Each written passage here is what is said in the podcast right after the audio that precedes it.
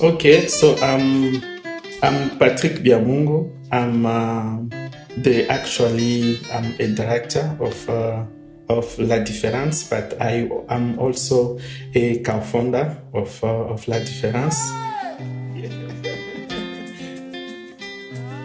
Our aim is to help establish a, an SME, uh, a socially aware, conscious SME sector in the region, which doesn't really exist at the moment, but which we think and many people think could help to contribute to stability and, and, and peace. In the first series of What If We Get It Right, we focused on a community of entrepreneurs who, through their work, are questioning current systems and imagining and creating a different future. For the second series, I wanted to explore how for profit and socially aware businesses could be a way to build sustainable value across the world. This goal brought me into contact with Patrick Biamungu and Mike Beeston. Patrick and Mike set up an organization in the eastern Congo called Ensemble pour la Différence. I heard that they were supporting existing local business owners of small and medium enterprises, otherwise known as SMEs. They provide support and training, and their overall goal is to build an infrastructure or ecosystem of socially aware businesses. I wanted to speak to them and find out how they ended up doing what they do and what they are working to achieve. Knowing a little bit about the Congo, I wanted to know how their work was different from charities and NGOs. Are they just another NGO? Or is there something else to learn?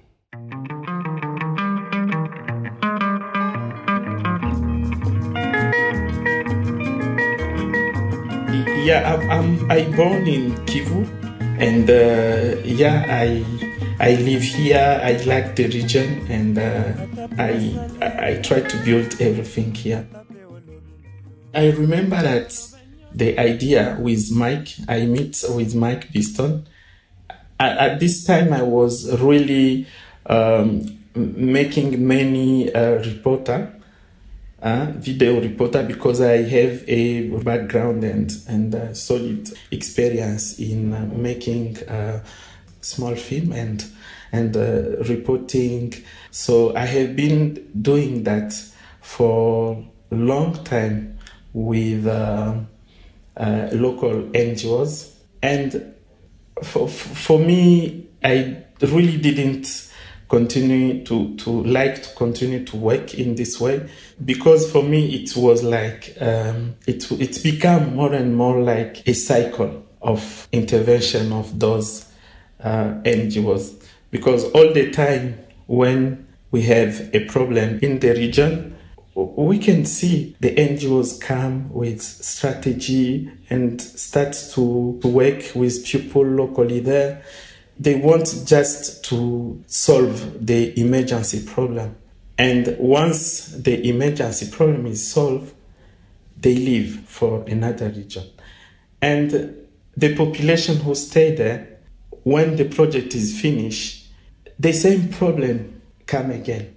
And another NGOs, I don't know if it's the same who just change the name and come come uh, two, two, two years after. I don't know if it's the, name, the same, but when another NGOs come again, they come to resolve the same problem. So this really make me uh, uncomfortable. I didn't realize why why all with a lot of number of NGOs who are operating in the eastern part, why they cannot think in the best way to really help people and to try to build a strong society. Patrick and I spoke on the phone. He has come from an NGO background and is a journalist. He speaks seven languages. He's a local guy who has come out of the community which he's trying to help. But why does he think that social businesses are going to work? And will they make la différence? The social business bring value in the society, bring a direct value, because I, I will see it in two aspects. The first aspect, is this uh, characteristic for the uh, social business to create wealth And the wealth is very, very important in conflicts region. The social business is really touching the daily life of, of, of a community, the daily life of each one in the community. So for me, I think this is the, the first big difference. This way to create wealth in the community. And this wealth, um, uh, small by small, this wealth will really make a difference in whole of the economic system of the area where uh, uh, where uh, social business are operating. The second uh, difference for me it is the um, the habit. You know, more and more the community receive grants, community receive uh, donation from the NGOs.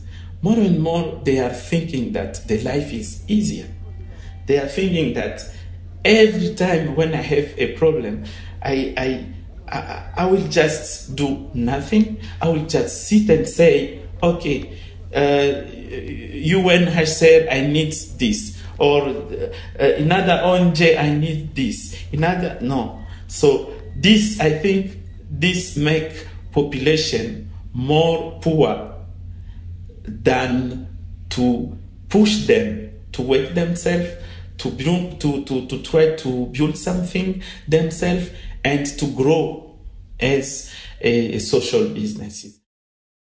Patrick is on a mission to help his home. He wants to get out of this cycle, and he told me that the situation is changing and that the context is ripe for an organization like theirs. Mike has worked in Europe, setting up global businesses in the field of design and innovation. How does his business vision apply to the small and medium sized enterprises in eastern Congo? In the last 20 years, the, um, the role of business design, so using human, human centered or life centered processes to develop businesses and to root them in real needs, um, has become much more integral to how we do things in, in, in Europe. Uh, so, you know, those kind of techniques are relevant, or those processes and approaches are relevant in DRC to, to ensure that whatever SME is coming through is rooted in the real needs of people and how to respond sustainably to those, to those real needs. And innovation is very, I mean, the Congolese are really innovative. I mean, just as a culture, um, naturally so, born out of need and necessity. Um, and that can be in a way, it can be kind of channeled or, or, or given more facilitated, you might say, with these human centered design processes in order to break through the, the limitations of poverty and, and some of the um, uh, th- things like education or, or taxation or you know historic structures which have historically kind of kept things down innovation can help break through those and get to the other side in a systematic way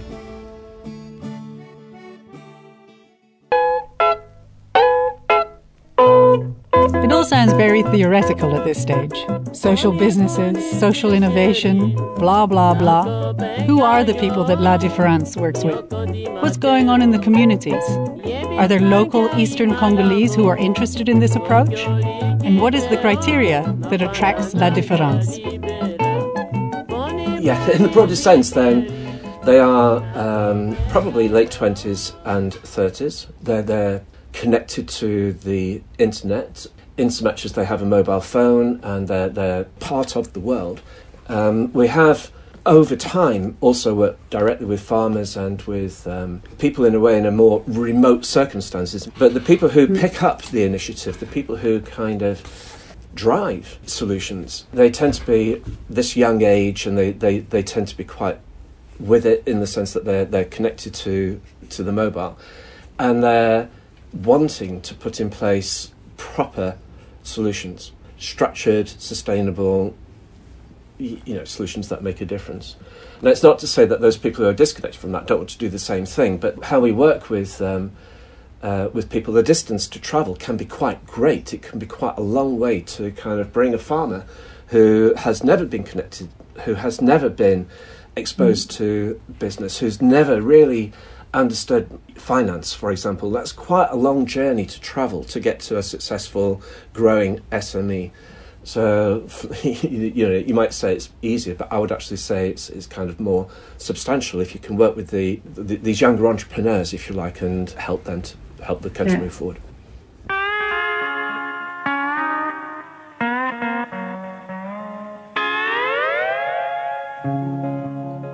Can not say that you are going to improve the life of the community and you are not able to improve your own life. So you have first to prove and uh, to, to, to have this commitment and say, okay, I want first to change my life.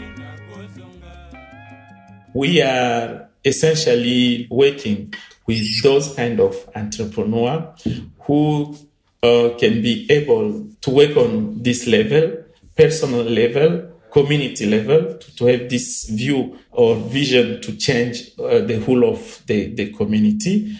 But also our focus, it is not on the early stage, because the early stage, we reserve this to incubators. We know that we are confident that the incubators can play very well this role, but we are like uh, working with those entrepreneur or those businesses who have one or two years of experience.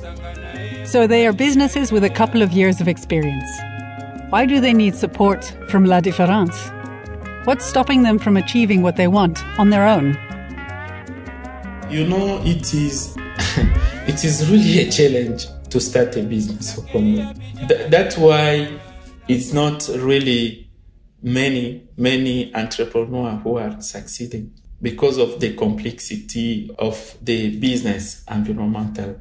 But also, in, in the other hand, the social entrepreneur are playing really a huge role because you know there is no job in Congo. 84% of people are mm. jobless wow. in Congo. Yeah, so what this mass of people, what do they do every day? It is those those social companies who use this mass of people every day. The government are not able to create job.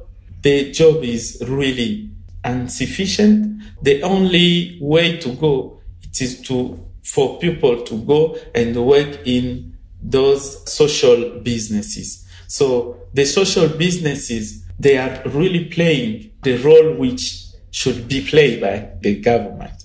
What? 84% of people are jobless? I think it's time for a little bit of context. So, the DRC sits in sub Saharan Africa, under the equator, and it is the second biggest country in Africa. It covers an expanse of land that is bigger than Spain, France, Germany, Norway, and Sweden combined. It is bordered by nine countries. It has a population of over 90 million people, with almost half of them living in the cities. There are 240 identified languages, with a few national ones like French, Lingala, and Swahili. The Congo is home to a wide variety of wildlife and incredible biodiversity. A huge expanse of rainforest, in fact, 18% of the planet's total is in that area, and a rich supply of minerals, tin, tantalum, tungsten, cobalt that goes into your phone and computers, as well as gold, diamonds, and other precious materials. An internet search will list the DRC as both the second poorest nation in the world, with a GDP of $409 per person in 2017, and almost 60 million people living on less than 190 a day.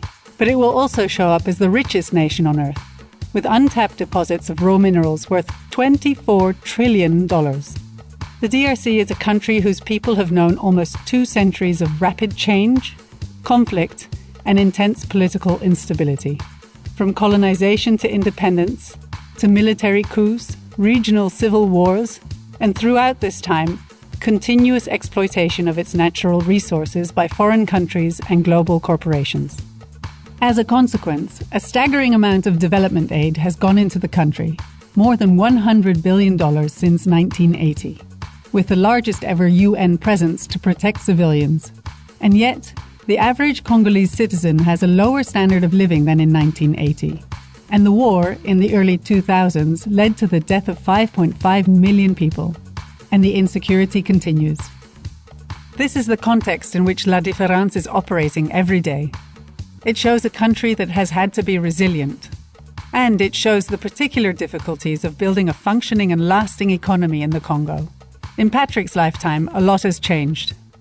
Our economy is really decreasing, and the country for me is not changing. I, I remember uh, very well 40 years ago, someone who worked for his family, he has been able to eat three meals a day. But now it's, it is only impossible because the life now it's become hard and hard. More than 60 million person they are living in extreme poverty now. Now we have many social problems. So every every time Congo is like decreasing. The uh, entrepreneur sector needs really to work in a peaceful region. Something which is uh, make me happy it is that DRC are really going in this way. Uh, two years ago, we succeed. Uh, we, we succeed to, to change. We change the government, and without war and without uh, many trouble. So this make me really confident. The commitment that you need to really start up a business and make a success of it, that 100% focus that you need, is actually quite hard for in Congo to, to, to commit to. But they've been supported by um, by incubators, and that, that's good. And to an extent, some of the um, NGOs are also beginning to support that, that startup.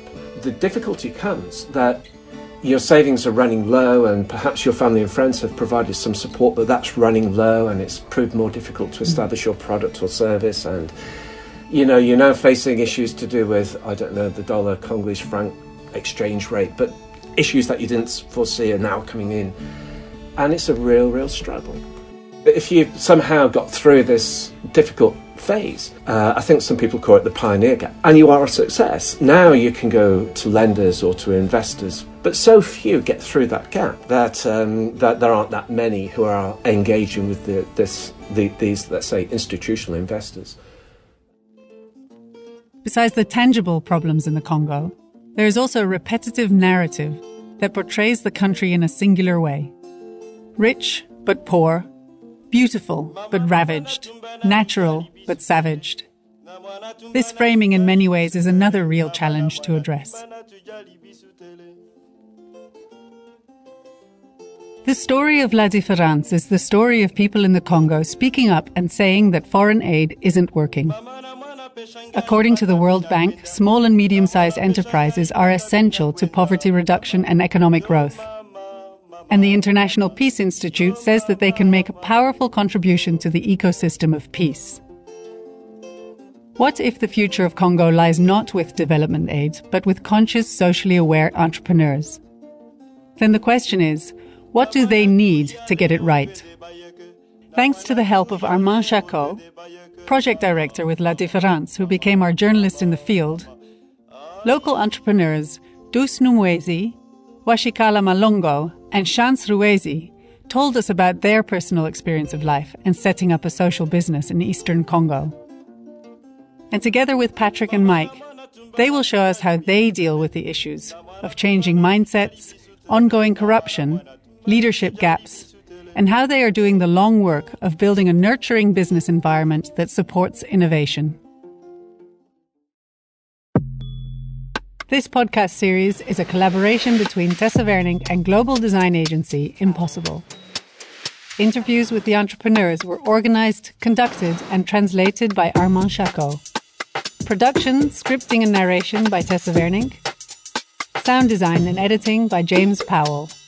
All music used in this podcast is listed and credited on whatifwegetitright.com. Design and artwork by Bia Peach and Impossible.